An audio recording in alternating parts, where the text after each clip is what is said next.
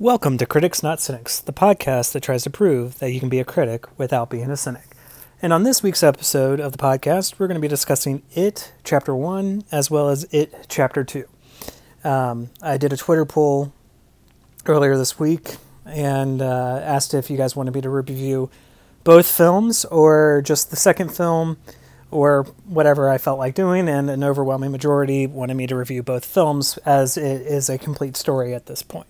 So, um, we're going to delve into that, uh, talk a little bit about the book as well, uh, and how it compares to the uh, the film, and or how the films compare to the book, rather, and how uh, it compares to the nineteen ninety original miniseries.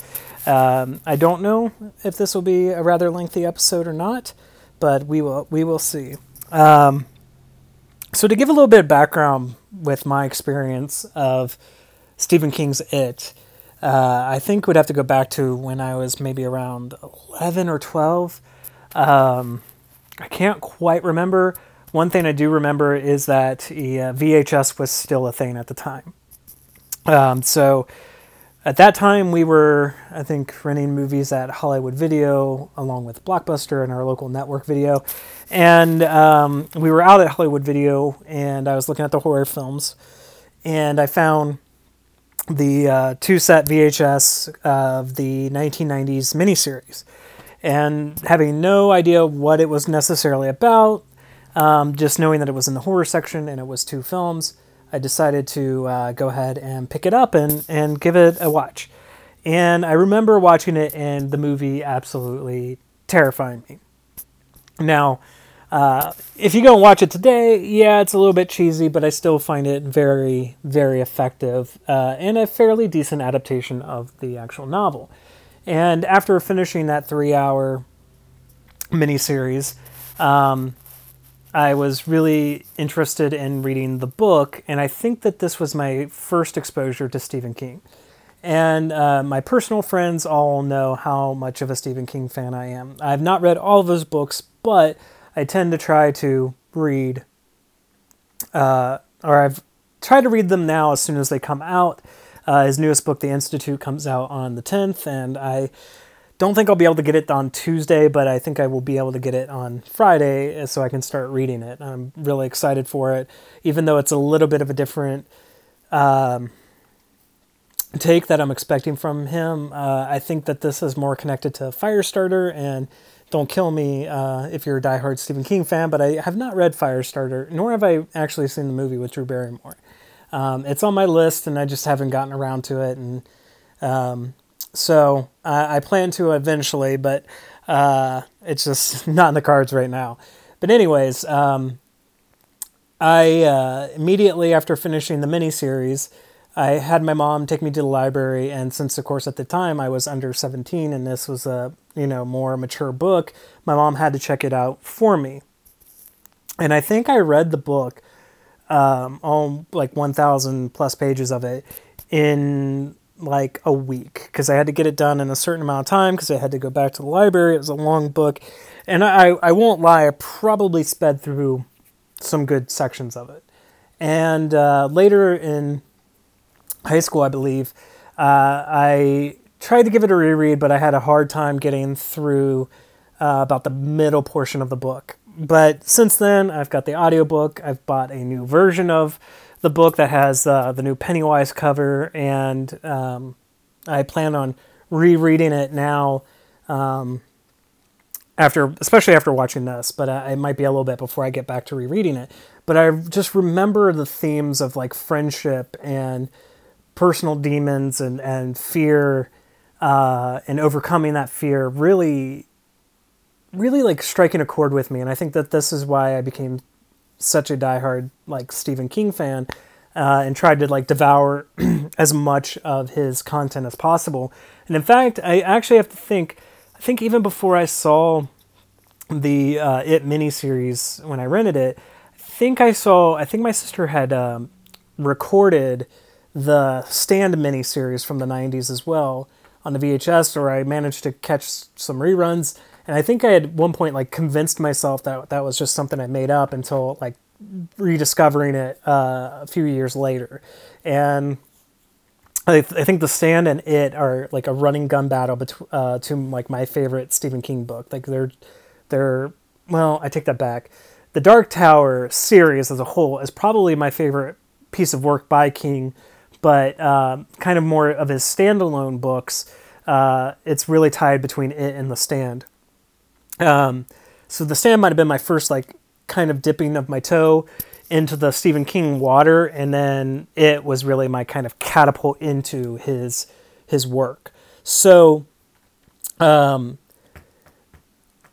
when they announced that they were remaking the It miniseries, or rather like just remaking the adaptation of the book, uh, I was a little kind of skeptical, especially like the early stuff when they were talking about Will Poulter playing Pennywise, and uh, and I, I just didn't see him as Pennywise. And, and of course, like even with Bill Skarsgård, uh, I which I really enjoy his portrayal of Pennywise. Like there's something about Tim Curry's performance as Pennywise in the in the miniseries that really still sticks home with me. Like I find him a little bit more terrifying.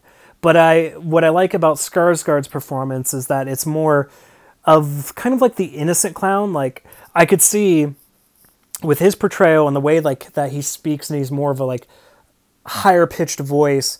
It's more disarming to the children, so that the children would kind of fall more victim uh, from their innocence to to his machinations. So um, I was very skeptical. Uh, I never really had seen Andy Muschietti's work before. I, if I'm remembering correctly, he did Mama, and I have not seen Mama. Um, but don't at me if I have that wrong. Uh, so I um, was not one hundred percent on board with it. But then, uh, especially when they were like kind of updating it, that uh, you know the the um, the kids storyline was going to de- take place in the eighties, and like kind of trying to do the math of like when then the adult story would take place, um, and kind of changing that scenery from the fifties to now the eighties was a, a little concerning to me at first. But I was like, well, if they do it justice, then uh, I will I will be okay with it. So. Um, And and kind of the fact that they uh, said that this the first movie was not going to introduce the adults. It was just going to focus on the story of the kids. And I think that that was a kind of a smart perspective. Um, although the book tends to, you know, jump and f- back and forth between the kid's story and, and the adult story. Um, and that's how the miniseries does it. And the miniseries does it in a very smart way. Um, where, you know, when the phone calls are being made by Mike... Um, you're getting introduced to the characters one by one before they really like kind of are coalesced into a group. Like by the end of part one of the miniseries, that's when they like really are the losers club. They've developed this friendship and um, and uh, have become this kind of uh, force for good. And uh, so uh, again, like I had all this kind of love for the original uh, miniseries. I had a love for the book and the source material, and I like made peace with the changes that the the uh, miniseries made to the source material. Um, and I wasn't quite one hundred percent sure if I would be able to adjust to uh, Andy Muschietti's vision. But I, I, I can say um, that when we went and saw it at the movie theaters. I saw it with my, my brother and his wife and um, my um, and her brother. Um, we really enjoyed it. Like uh, it, it took its time. It was a two-hour movie, a little over two hours. Uh, so it was doing trying to make sure it was doing as much of justice to the book as possible, um, and it. it It stayed true to, you know, keeping the story solely focused on the chi- the children. And I think that they'd cast pretty much all of the kids very well. Um, now, unfortunately, and I don't understand why, um, they kind of put Mike's character on the back burner, which I think kind of reflects what, something that didn't quite work for me in, in the sequel. So we're going to right now focus on my... my review of the first movie. Um, so I think that they, you know, the fact that they updated the period, uh, it, it actually worked. Uh, you had a really good Georgie, you had a really good uh, Bill, uh, Mike, uh, Richie, uh, Stan, Eddie, and Ben and Beverly. Like the the kids were fantastic. I, I don't think you could have asked for better casting. Uh, you know, Finn Wolfhard did a really good job as Richie. Uh, Jack Dylan Grazer was pretty good. Uh, Eddie, especially like when you when you compare it to the kids from the or, uh, original miniseries, like all those kids were, were pretty good too. But uh, these kids were in the new movie were able to kind of stand alone from those performances. Like they they they made those roles their own. Like they didn't try to emulate or try to uh, repeat the performances from from the original uh, miniseries. So. Uh, you know, the basic story formats uh, uh, or the layout's pretty much the same. Georgie uh, gets murdered by Pennywise, and then each of the kids all have individual experiences. Now, one thing I didn't quite like about the original movie, or the first movie, rather, uh, was that they kind of switched some of the characteristics around for two of the characters. Like, for some reason, they made Ben, who is the new kid in town, um... kind of like the town historian, and considering that that's that's Mike in the book, that's kind of Mike's um, character, especially playing um, more of a role in in the adult form. Um, it, it it didn't make sense to me. Like they really put Mike on the back burner. They didn't bring him into the story a whole lot. He didn't get to interact with all the other kids a whole lot until later in the film. Um, And they didn't do much character development for him, like other than, you know, his grandfather saying, like, either you're going to be the one in the pen getting the bullet or you're going to be the one doing it. Meaning, like, man up, you have to control this. You're going to have to do the things you don't want to do, um, but you're going to need to do them to survive. And uh, although some of that aspects were great and that and some of that played true to his character in the book, um they didn't do much with them. Like, so, uh, you know, it was fine. They did fine with the bullies, uh, you know, picking on him and, and, you know, the whole rock fight scene. But I just didn't feel like they gave him enough development, but yet they focused on all the other characters well enough. And for some reason, Mike got the shaft in that movie.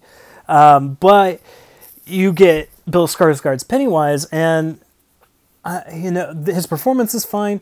His, his, uh, makeup takes a little getting used to, um, especially since it's so drastically different than the the Tim Curry Pennywise, whereas like Tim Curry was more kind of like Bozo the Clown in his getup.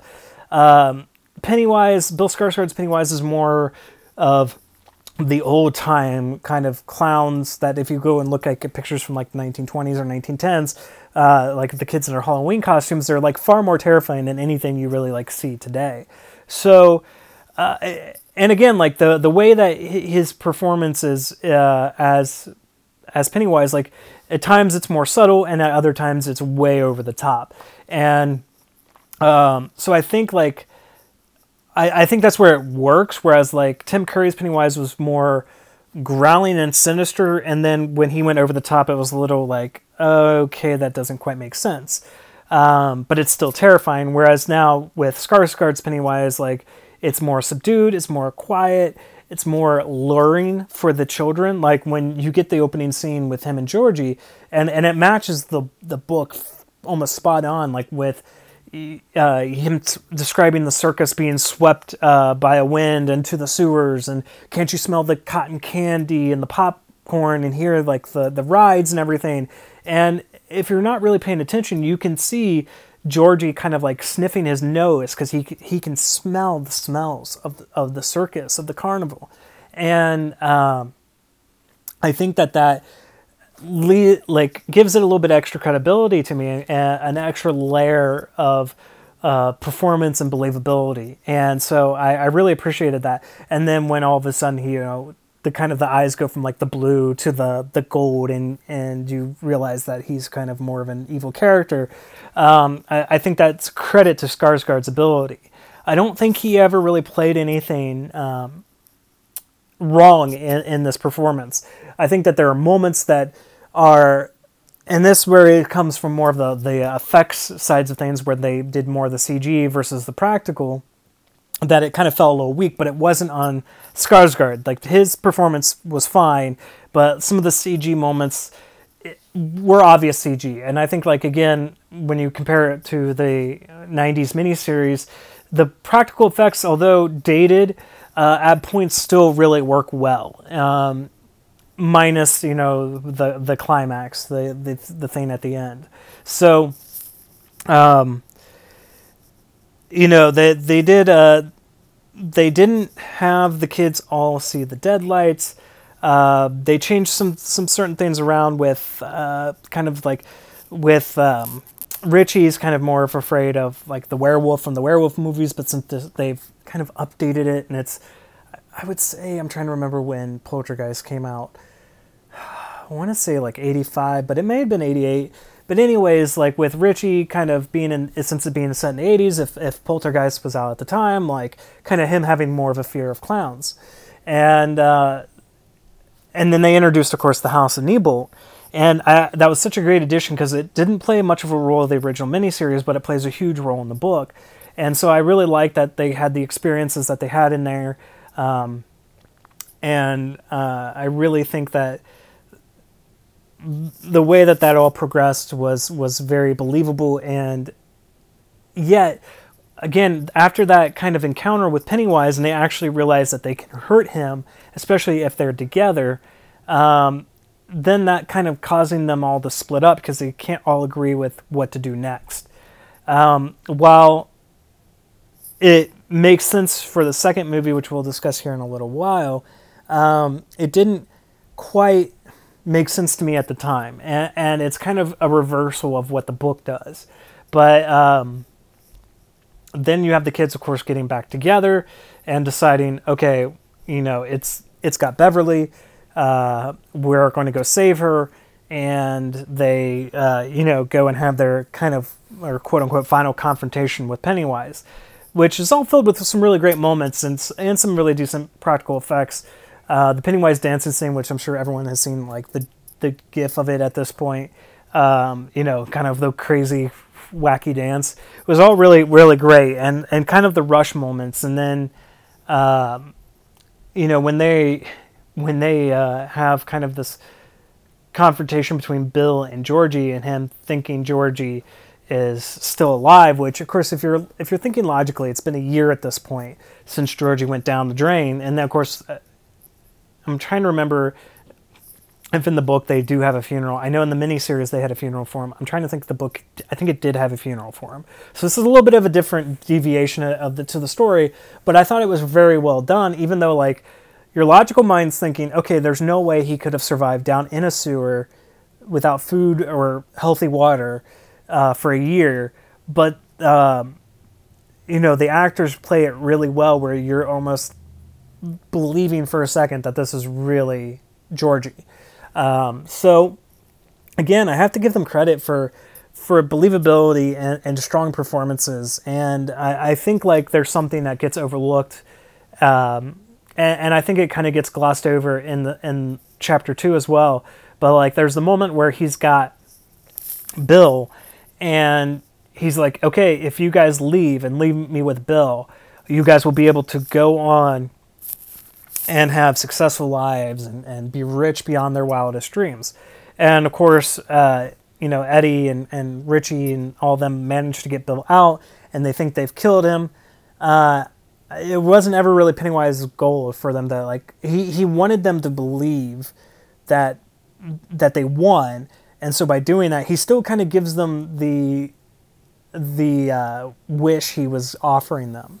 Because uh, they all do get to go on and have like very successful careers, other than Mike, but um, there's something missing. There, there's there's something lacking from their lives that are giving them really true happiness, uh, which is definitely a factor that plays on in the sequel. But uh, kind of giving Beverly this premonition of them as adults was was interesting, and um, and foreshadowing, of course, for.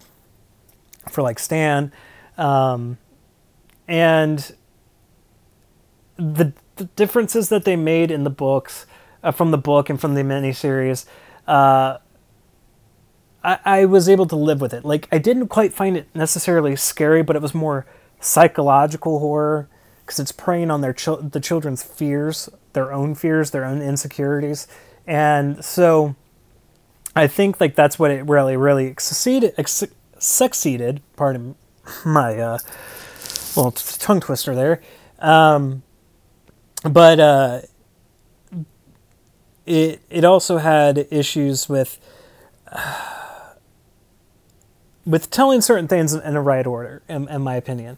Um, like, even though people were kind of upset because they didn't quite find it scary, they didn't understand why people really liked it, um, there are great practical moments. There is great character development for most of the characters. Uh, they changed stuff with Bauer's storyline a little bit.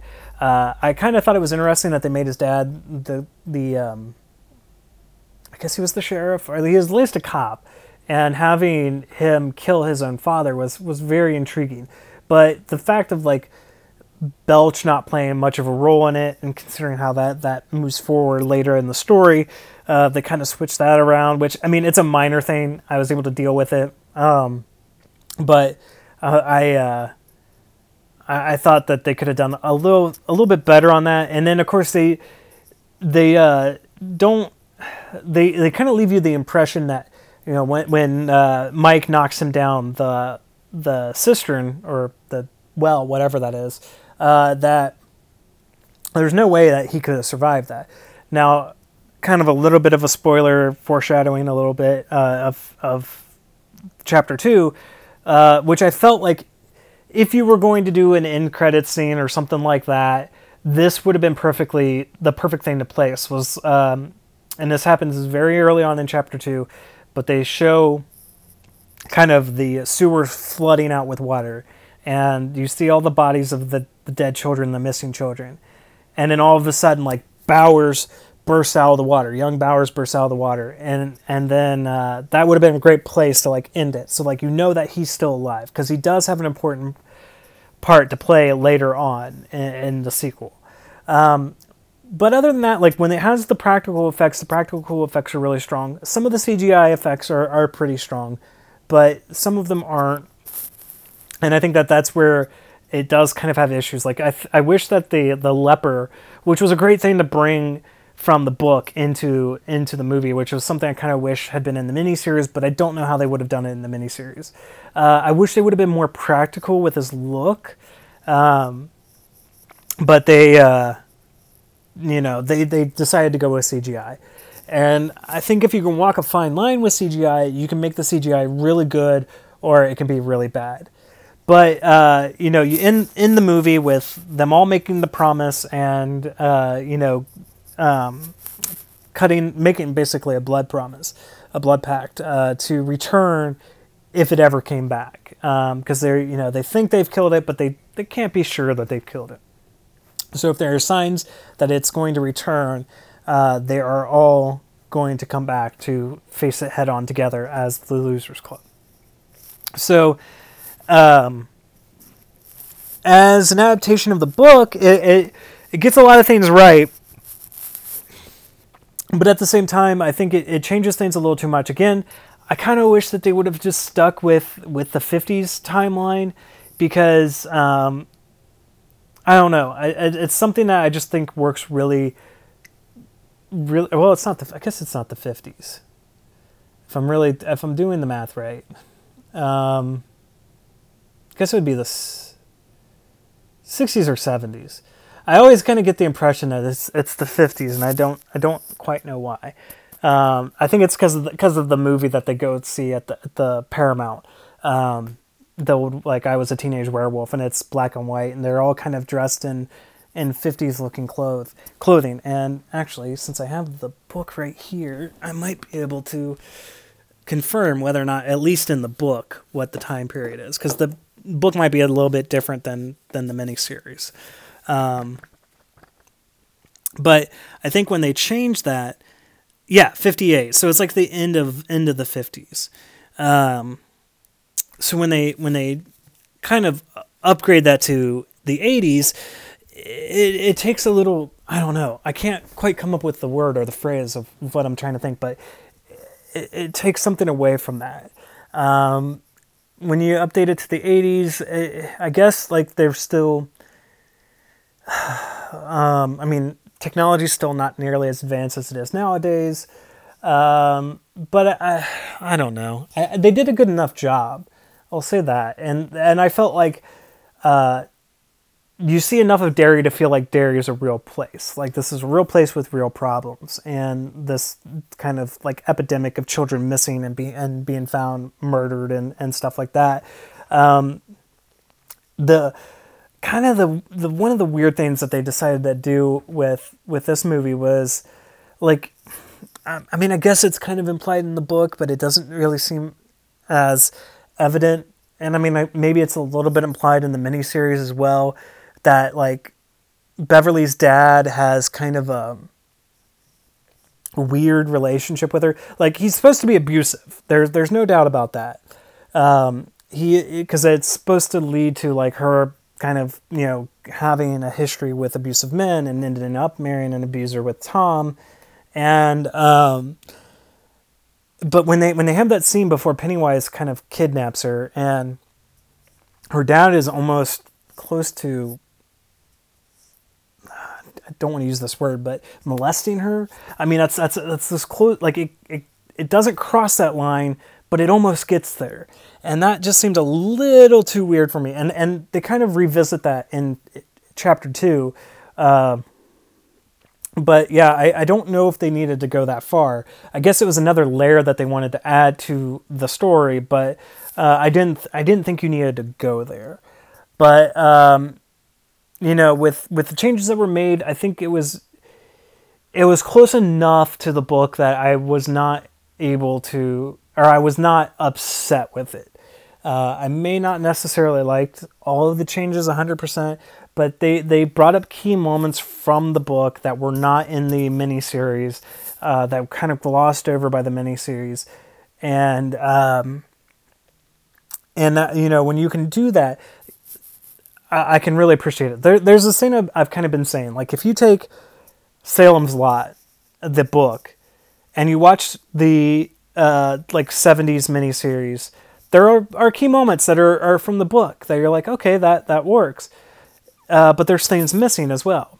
And then you watch the like two thousand something kind of remake with Rob Lowe, and they kind of do the other parts of the book that were missing from the original miniseries and kind of neglecting some of the stuff that the miniseries did that the book had.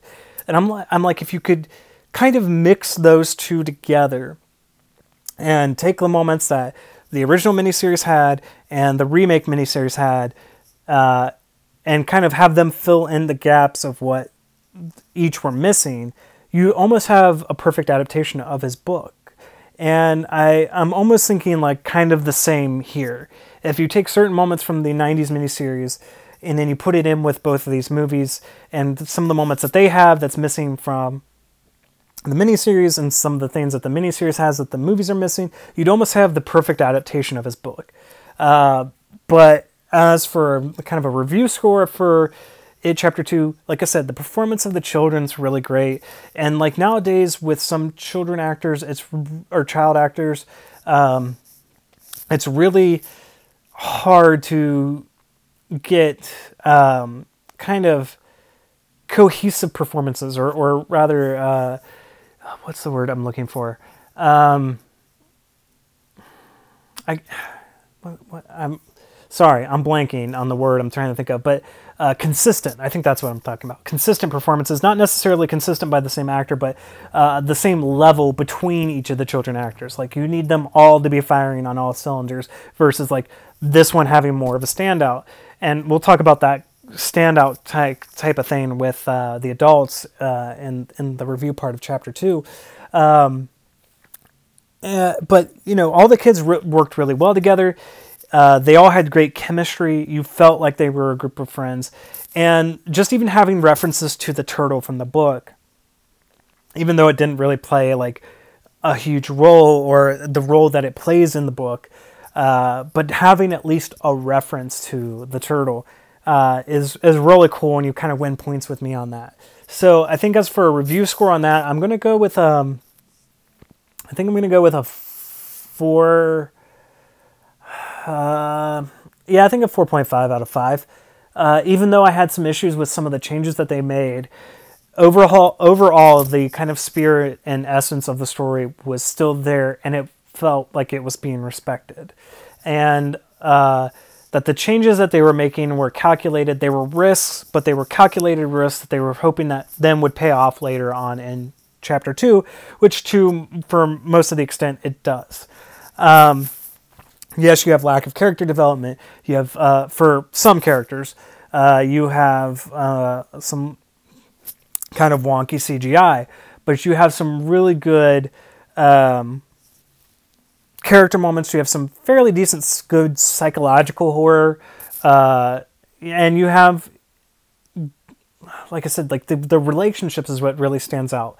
Uh, when you have like Bill and just him trying to come to terms with the death of, of his brother, and or just not even the death of his brother at the time, but he just thinks the disappearance of his brother and him feeling the personal guilt.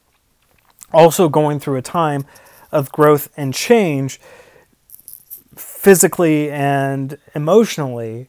Um, I think that that all really plays well into the strengths of the film. So I think a four point five out of five is where I'm going to land on this one. Uh, and I might give an overall score, because one thing I would like to do, much with how I want to do Avengers uh, Infinity War and Endgame here at some point, um, I want to be able to review this kind of as a whole. So I think I'm going to do an overview score, but I think at the, if it releases as kind of like a one package movie, uh, I think I will maybe review it a little bit differently at that point, um, like a brief, just a brief review uh, to discuss it and, and kind of doing it as a context of a whole, being able to start p- chapter one and go straight through chapter two. Now, I did rewatch chapter one before um, going out and seeing this today, but I uh, sad to say I wasn't paying one hundred percent attention to it because I was trying to also multitask and play it on my Nintendo Switch. Uh, but I, I'm, you know, most of the key points, most of the key factors still kind of remain there. Uh, I still remembered the, you know, particular moments and stuff like that. So, uh, yeah, I think a four point five out of five is where I'm going to land on it. Uh, and then we'll talk about an ever, overall score uh, at the end of the podcast. So um, that's going to do it for the review of Chapter one. Now, moving into Chapter two, I'm going to... Uh, I'm going to try to kind of remain spoiler-free, uh, if, especially if you haven't read the book or are familiar with the miniseries, uh, and you're just kind of coming into this for the first time because your first exposure to it was the Chapter one. Um, but I might talk spoilers at the end of this. I'll try to give you a good spoiler warning if I do. Um, but, uh, so... just to go off on like a, a kind of a, a problem I had with it at first, and it kind of leveled out as as the movie progressed, was it felt like it was moving too fast. So um, one thing I got to give him a lot of credit for, because again, adapting this for the times, considering that like in the book, it's it's more set like in eighty, eighty-five, twenty-seven years, nineteen fifty-eight, something like that, uh, around eighty-five, uh, and um, kind of remembering the atmosphere um, of the time, the culture of the time, uh, especially kind of pertaining to um, the gay community. Uh, you know, the book really kind of starts off uh, with the the murder of um, a young gay man uh, by a group of like local thugs, and like the um, Uh, the guy who did it talking about seeing the clown, and the clown was the one who actually murdered murdered the young man. And the movie kind of picks up right with that, and I was really happy with that. Like uh, that that was something like, again, you're taking something that was missing from like the original, that to me is kind of, even though it's a small part of the beginning of the book, it, it's kind of an important part. So I, I really liked that that was in there, and I thought it was pretty well done. Um, in fact, I was talking with my sister-in-law uh, after the movie, uh, and because she couldn't remember that part, if that was in the book or not, if that was something that they put in. And I said, oh no, that's like right at the very beginning. You have the cops interviewing the suspect, and this suspect talking about like why he attacked the boy and why they like um, threw him over the bridge, but that the clown was the person who actually murdered him, that the the guy was alive when he hit was in the water, but the clown was there, and the clown was the one who killed Adrian. And so uh, it, it, again, it's like a level level of detail, or a layer of detail, that I really appreciated having in the movie. So uh, I got to give him a lot of kudos to that. And then you jump into uh, the phone calls, and Mike calling each and every one of the losers and them having their experiences. Now, what's really funny is, uh, 'cause most of the critics of Stephen King, and I can't say that they're always like one hundred percent wrong, uh, always criticize and say that he doesn't know how to write an end. Like, he can write on and on and on and on, but when it comes to an ending, he either rushes it or he botches it completely. And so there's kind of a running joke throughout the film that Bill can't write an ending to save his life. And I was like, oh, that's kind of funny. You, you're you're taking a criticism of King's work and you're making a joke of it. And I thought that was great. Um, but they do nothing with the character of his wife. And this was something I didn't like. Uh, because, again, two characters that are, are kind of important in the book, and one that remained important in the miniseries was, his, was Bill's wife, Audra. And, you know, they get it right. She's an actress. She's working on the mo- you know, movie of an adaptation of one of his books.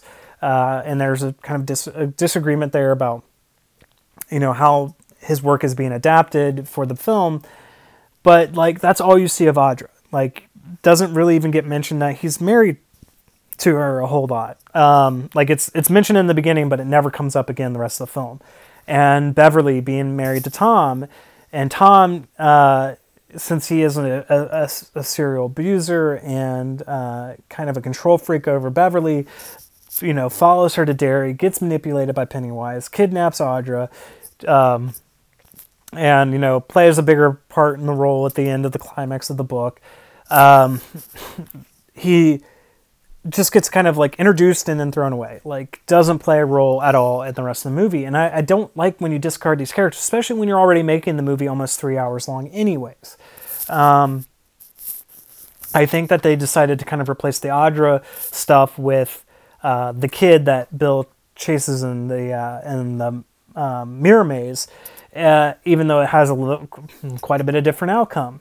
Um But anyways, kind of getting back onto the track of the story, you're getting introduced to all of them as adults, and it just like it just rushes. It rushes right to the Chinese restaurant and them kind of re uh, reintroducing themselves and getting reacclimated to uh, you know each other, and kind of having their memories slowly come back. And then this is kind of where um, it. it does the reverse of kind of how the book is set up and how the miniseries was set up.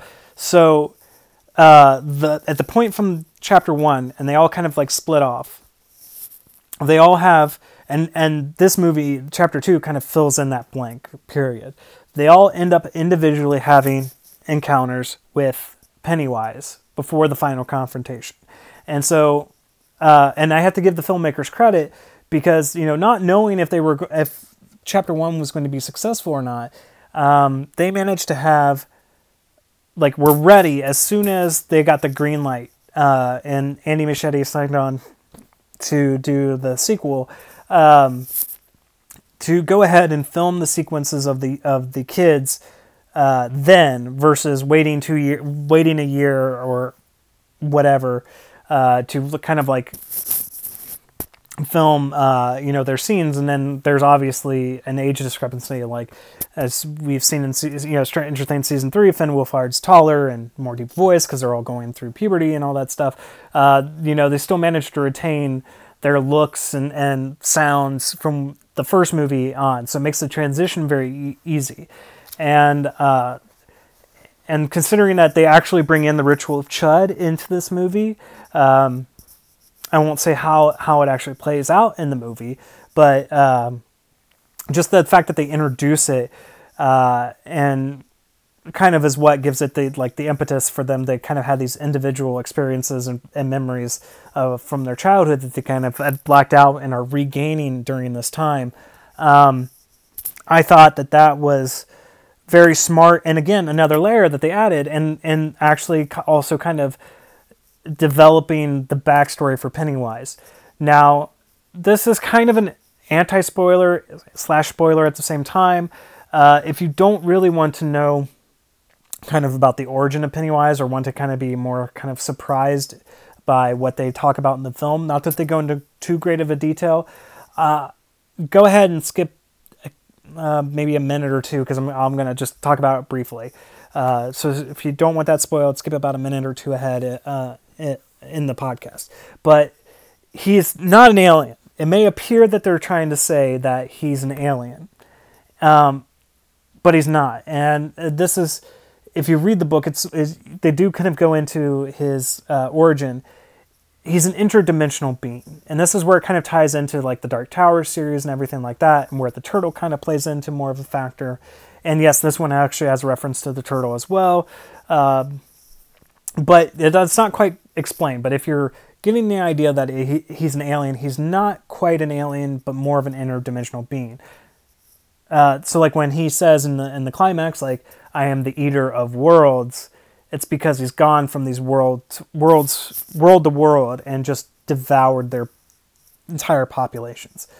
All right, that's going to be it for that little bit of a spoiler or anti-spoiler. I just kind of wanted to explain that, because I, I, I discussed that with my brother and his wife after the movie, and um, I just kind of, like, I wanted to make that clear. Like, I knew she got it because she had read the book after seeing chapter one, and my brother has not read the book, and I was just like, I want to make that clear. Like, I don't know if it's very evident to the audience, but like, just don't don't go in there thinking that. Um, so, uh, again, you have some really great moments, uh, but again, I, I, you know, again, I gotta say this, like, the the C G I. I, I felt like the C G I was weaker in this one than the first one. Like, I feel like in the first movie, uh, they managed to keep the C G I relatively minimum, uh, except for, like, later on near the climax of the film and, and like, the stuff in the house in Niebla. But this one really has it kind of in full force, whereas, like, the practical, in my opinion, of the miniseries worked a lot better. Like, I liked kind of the update to the fortune cookie scene, but when everything on the table is C G I'd and all of it's not necessarily great, but not necessarily awful C G I, it was like a little bit too much. Especially like uh, there's a, like a black ooze that kind of starts burning the table. Like, they could have just done without that. They would have been fine without that. The I would have been able to bear the C G I a little bit more. But then there's like major transformation stuff that uh, really kind of shows a little bit of the weakness. Uh, And one thing, like, although I wasn't really excited with the ca- some of the casting, uh, I was I was fine with James McAvoy, who is quickly becoming one of my favorite actors of the current generation right now. Uh, you know, the first movie I ever saw him in was Wanted, and I didn't really think much of him then. And then, uh, you know, just start seeing him in other stuff. His, his stuff as Xavier and the X-Men franchise, uh, his portrayal in Split and Glass. Um, just like, the guy has multiple layers. Uh, if you've ever seen, I think it's Filth, the Irvine Welsh adaptation, um, he's fantastic in that. The man really kind of pours himself into the roles. So I was fine with him as Bill. I was fine with Jessica Chastain as Beverly. Um, I was definitely on board for Bill Hader as Richie. Uh, but then, like, uh, oh, and I don't know the guy's name off the top of my head, but he's in uh, the um, Sinister movies, who plays the uh, deputy um, somebody or whatever, whatever they came up with a silly name for him. Uh, he's pretty good as Eddie. And then the other actors, uh, now I know the one actor who plays Stan uh, plays Alec Holland in the Swamp Thing uh, D C show.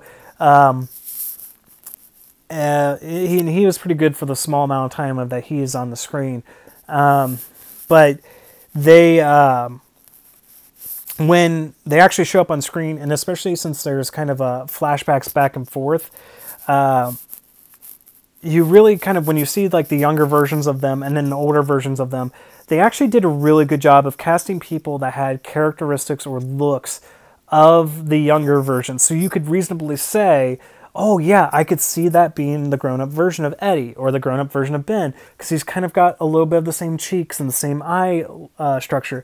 Mike has kind of the same face build.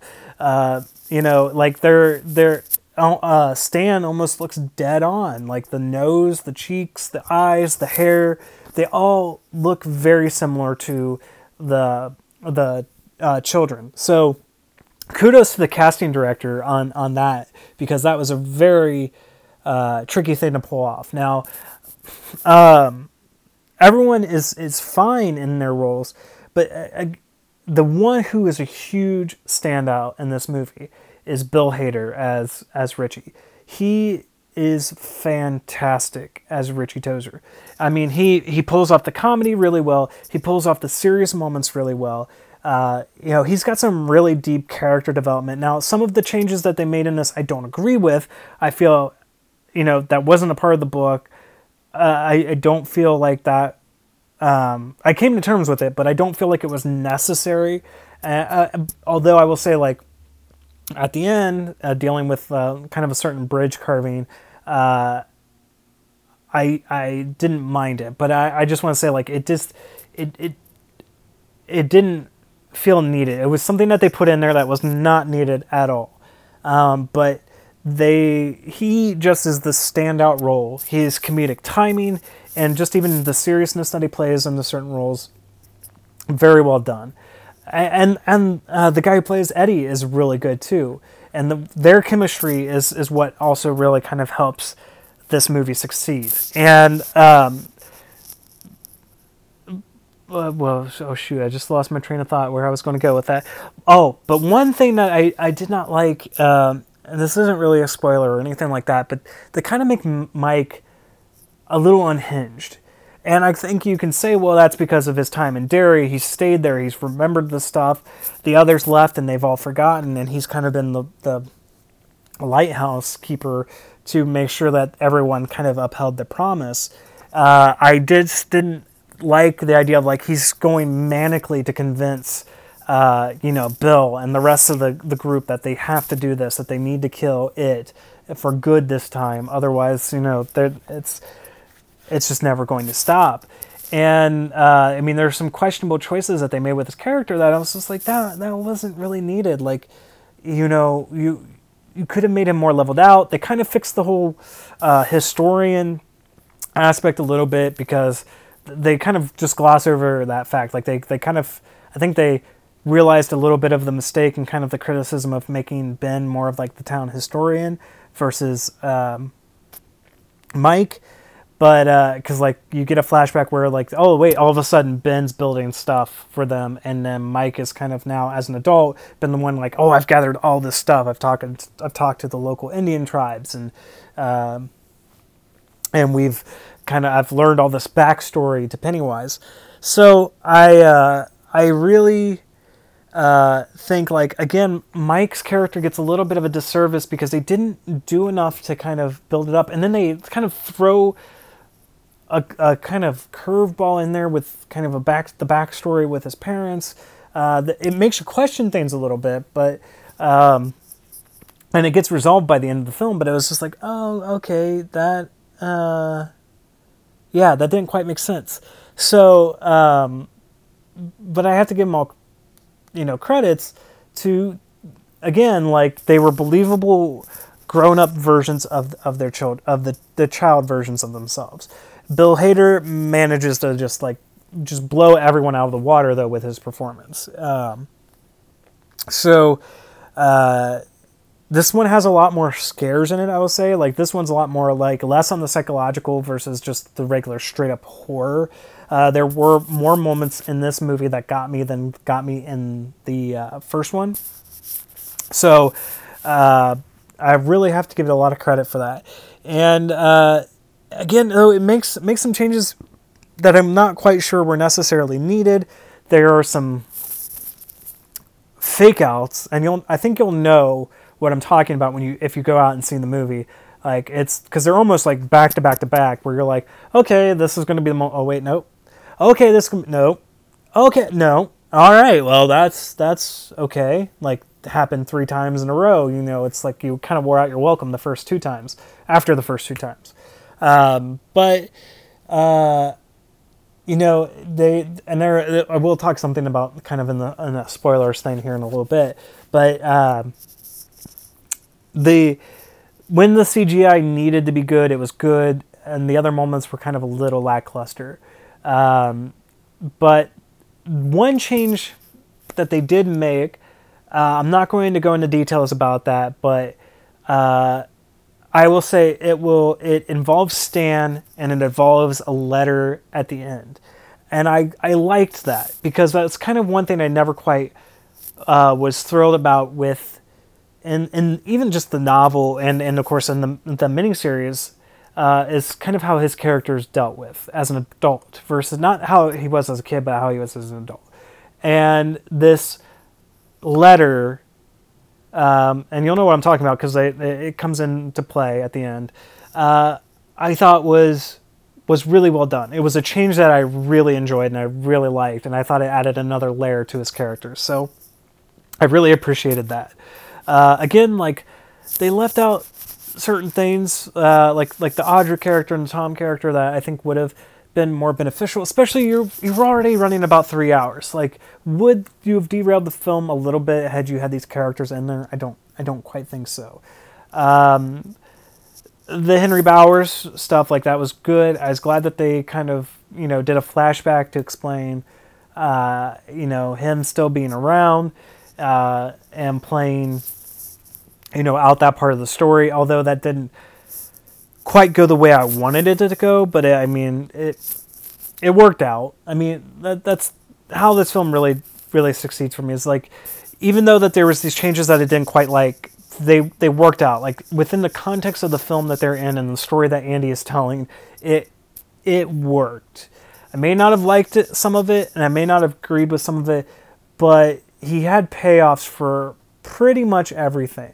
Um, so Uh, I'll go ahead and I'll give my review score for um, Chapter two, and then I think I'll give out my overall um, score, uh, and then I'm going to talk a little bit spoiler uh, about something, some stuff in the climax. Um, so I think with this one, I, I think I am going to land on a four point five out of five as well. I think I might actually downgrade Chapter one to a four, because um, I don't want to really score them the same, because I, I felt like Chapter two had better payoffs. I think it did some things a little bit better that the first movie didn't do. Uh, I, I kind of... I liked the flashback aspect, and I almost wonder, like, maybe we should have had the adults in the first movie as well. Um, especially since, like, that's kind of how the story plays out in, Sorry, I come... in the book. Uh, p- pardon my little guest host there. That was my Siri on my watch. I'm moving my arm around too much as I'm talking, uh, and I must have hit my Siri button, so apologies. Um, she apparently had some stuff she wanted to say about that. And, um, because I think, like, it, it's, it's good to see these kind of characters come to terms with their past. And Uh, I think that would have been a better way to approach it. But, you know, we got what we got. Uh, I, although I think as a standalone, if Chapter two was never made and you only had Chapter one, I think it's fine there. But in the context of the of the films together and the films as wholes, uh, as part of the same story, I think that they should have had the adults integrated. And we've kind of viewed this all through the lens of the flashbacks. Like, you could have had basically how the miniseries did it. You could have had the phone calls to, you know, each of the characters, and then you told those certain points of the stories, and then you can kind of leave uh, the adults out of it for the, you know, climax of the first film, and then, you know, brought it up them coming to Derry and kind of picking up the story at that point, and still having some of the flashbacks to some of the ancillary stuff that uh, they introduced in this one. Because, um, I mean, it, that's what really worked for me in this movie, was was that kind of back and forth. Like, there, there's, and again, like, talking about the characteristics of the adults and, and the kids, uh, there's a moment when uh, Eddie is going to the pharmacy to pick up his prescription as an adult, and he's remembering something that happened during the period where they were all kind of split up, and you have young Eddie. Oh, so you have old Eddie kind of going into like a a, a see-through uh, effect, and young Eddie kind of walking up and having the adult actor and uh, the young actor's faces kind of lining up, and seeing how close some of those uh, similarities are in their facial structures, uh, and just being like, oh yeah, I could totally see him being adult, or being him, him being the adult version of him. And so I think that was like, I, I kind of really wish that that had been integrated into the first movie a little bit more. So I think that's why I'm going to score um, Chapter two higher at a four point five and Chapter one at a four. Uh, because I think that that, that juxtaposition what was better. Uh, it was a better storytelling mechanic. Um, okay, so now as an overall, as kind of one film, um, I think, I don't do this a whole lot, but I think s- since I'm combining two out of five scores, I'm going to do this as an overall out of ten. I don't like doing out of ten scores because I feel like I have too much leeway uh, of ground to work with. Like I could, you know, label something a five point five out of five, and you know, or five point five out of ten, and and or I can do like six or a seven or an eight or a nine or one or two. I feel like there's too much uh, maneuvering to do. But since this is kind of combining both movies and com- and not trying to give it about the same. Trying to give it about an aggregate score, uh, I think I'm going to go out of ten on only certain things like this. Uh, so out of ten, I'm going to give it a nine point five out of ten. Uh, I think that that's a pretty accurate score to say for the uh, the project as a whole. Uh, I think it really works. Uh, it's a fairly good adaptation. Again, like if you would take parts from the original miniseries and parts from these two movies and kind of mix them together, you would actually have almost the perfect adaptation of his actual book.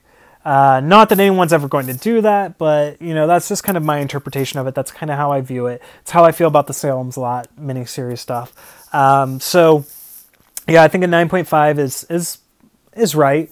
Uh, I will definitely be uh, interested on like revisiting it. I don't think I'm going to see it in theaters again, um, just because it is a long movie, and um, I think that uh, it'll be better to kind of view more again from the comfort of my home.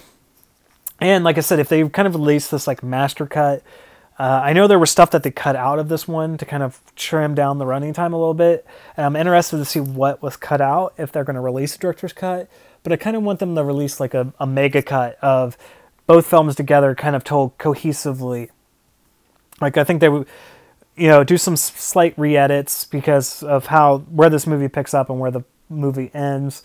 Uh, I think that they could easily kind of re-edit it just a little bit uh, to make that run a little bit smoother. But I, I'd be very interested that if they release a copy like that and watching it, you know, all like five hours of it in its glory, and uh, and them reviewing it from that aspect, uh, you know, kind of doing it the way I did it. Uh, I think it was, was a as close approximation of that as I can get right now, uh, and kind of how I want to do the Avengers review, which I know I keep talking about doing, and I haven't done it yet. I promise it's coming. Um, all right. So I think that's going to do it for this week's episode. Um, you know, I, I have the spoilers coming, but I just want to go ahead, if you're going to bow out now, uh, you know, thank you for listening. Uh, if you want to follow me on Twitter, you can follow me at Critics N T Cynics. Uh, if you want to write in to the podcast, if you want uh, to write in any suggestions for movies that you want reviewed on the podcast, if you have any uh, questions, Uh, thoughts or opinions that you want expressed on the podcast, uh, feel free to write in at critics not cynics at gmail dot com, or if you are following me on Twitter, just send me a D M, and uh, I'll bring it up on the next episode. I really like to hear from my audience and kind of have more audience participation that way. Uh, and also, if you don't mind, if you have a few seconds to head over to iTunes and uh, subscribe to the podcast, uh, leave a rating and a review. If you can, doesn't have to be long, just a few words. If you like the show, if you don't like the show, you can give me five stars, you can give me one stars, you can hate my opinion or you can love my opinion. It just really helps make the uh, the podcast more viewable more discoverable for other people and to kind of help grow. Uh, you know, I got some big plans for how I want the podcast to kind of turn out, things I want to do in the future, some stuff I've had uh, in talks with Crystal at the Horror Nights End podcast, um, which at some point I know we're going to be doing a uh, another uh, guest episode. I'm going to be guesting on her show at some point here in the near future. We have to set a day and a, a film that we're going to discuss, but um, if you haven't uh, discovered her, go and look up her podcast, uh, um, the Horror Nights End podcast, or just go to, uh, she has a YouTube channel now, and she started doing some uh, trailer reactions and some vlogs, and I think she's going to be doing some uh, reviews on there as well. Um, so go find her on on YouTube. Uh, at, uh, I believe it's just the Horror Nights End podcast or Horror Nights End channel. Um, she's got great um, viewpoints on horror, and I can't wait to to talk to her about this movie when uh when she gets a chance. And uh yeah all right guys, uh thank you for for tuning in this week. Um we will uh we will talk to you next time, hopefully. Uh in the next also coming up episodes, uh have some more guests on. uh I want to reach out to Uh, a director on Twitter and see if uh, he'd be willing to come on and do an interview or, or a discussion about his movie. I've already reviewed it in the, on the podcast in the, in the past, uh, Butterfly Kisses, but uh, I, I would like to see if uh, he and I can sit down and, and have a discussion about that movie, uh, maybe for the Halloween time. It's something I kind of got planned. I got to reach out to him, though, uh, reach out to Eric and see if he'd be willing to come on. I know he had expressed interest in coming on for a Lord of the Rings uh, episode, which I want to do. I just don't have planned yet uh, when I want when I'm going to do it, but I definitely would love for uh, him to come on that episode. So if I can get him uh, to kind of talk about his movie for Halloween, uh, uh, that would be fantastic. So, all right, guys, we'll, we'll we'll talk to you next time. And all right, if you bowed out, if you haven't bowed out, this is the spoilers uh, section of the of the episode. Uh, so go ahead and tune out or go see the movie and then come back and listen to this uh, last little bit. So uh, the final uh, the final reveal of what it looks like. Now, they kind of kind of took the easy way out, but I think it was the best way out. Um, so kind of with how it is in the book is this, it, Pennywise or it is pretty much like this giant cosmic spider, uh, which makes sense. Like, he kind of keeps the children and like basically drains their life forces from them and kind of cocoons, cocoons them like spiders, uh, like a spider does. And um, I I, uh, I know that the miniseries gets a lot of flack for the the way that the spider looks at the end of the miniseries, and I mean, I like it, but I understand the hate it gets a little bit too. Uh, but, uh, you know, I think with, with what this movie does is it does it smart. It has the spider, but it's not the spider. So, like, you have Pennywise with the multiple legs. So it looks like Pennywise, the clown, but also like a spider. And uh, I think that that was their best way to play it, because I don't think that they were going to win anyone over by trying to do what the miniseries did and trying to actually come up with something really horrifying, but yet uh, realistic is the wrong word, but, you know, realistic. Um, so I think that that was very clever with how they beat it. Uh, I think was also clever using kind of its own uh, attack against it to kind of like, it takes on the shapes of your worst fear, and they kind of force it to become something that they could easily defeat and kill. Uh, th- but yet what's really interesting is kind of they, and again, if I'm getting this a little mixed up between the miniseries and the book, I, I can't quite remember, but uh, it always kind of, if I'm right, Bev was kind of the important figure to help really wound Pennywise, to help kind of give them the opportunity to kill Pennywise. And it seems like they've kind of t- taken that away. Like, that didn't seem to really play in a factor at all.